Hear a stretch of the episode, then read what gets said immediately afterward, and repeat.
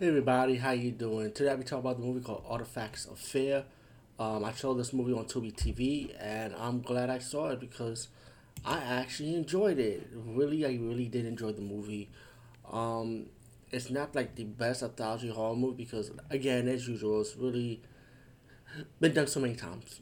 You know, but it's okay. Again, like I always said, it's about making it your own, and if if you enjoy it, you enjoy it.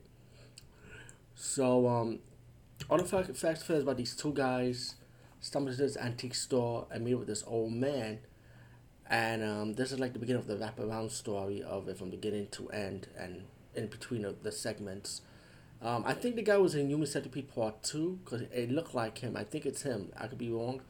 But it looked like that old creepy guy, you know.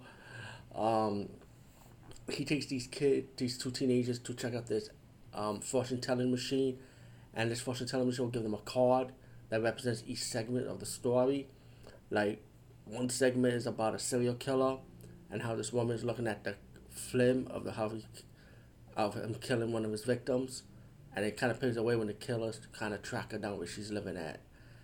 Then you get the second story about a witch that cursed this man and the town, and then we get to the present when this man went into the woman's house to stay over and um, he went, he wanted to see the skull of the old witch, and let's just say he will be possessed by that skull.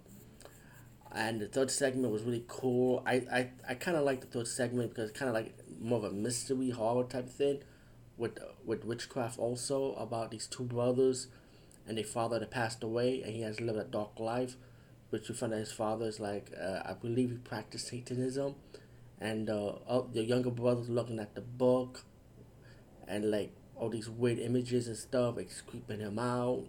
He can't believe his father was this type of person, and you know it's kind of like he ended up being curious about about like I, I believe he wants to put a stop to it, what it looked like. Um, it, it's a little bit it's like a little bit of talk in that segment, but they leave you interested in it though. And then we get back to the wraparound story with the two teenagers and how their faith is gonna end. Uh, like usually like all these anthology horror movies usually end with, with these type of wraparound stories.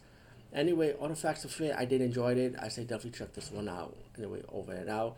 It's not perfect, but you still still enjoy it.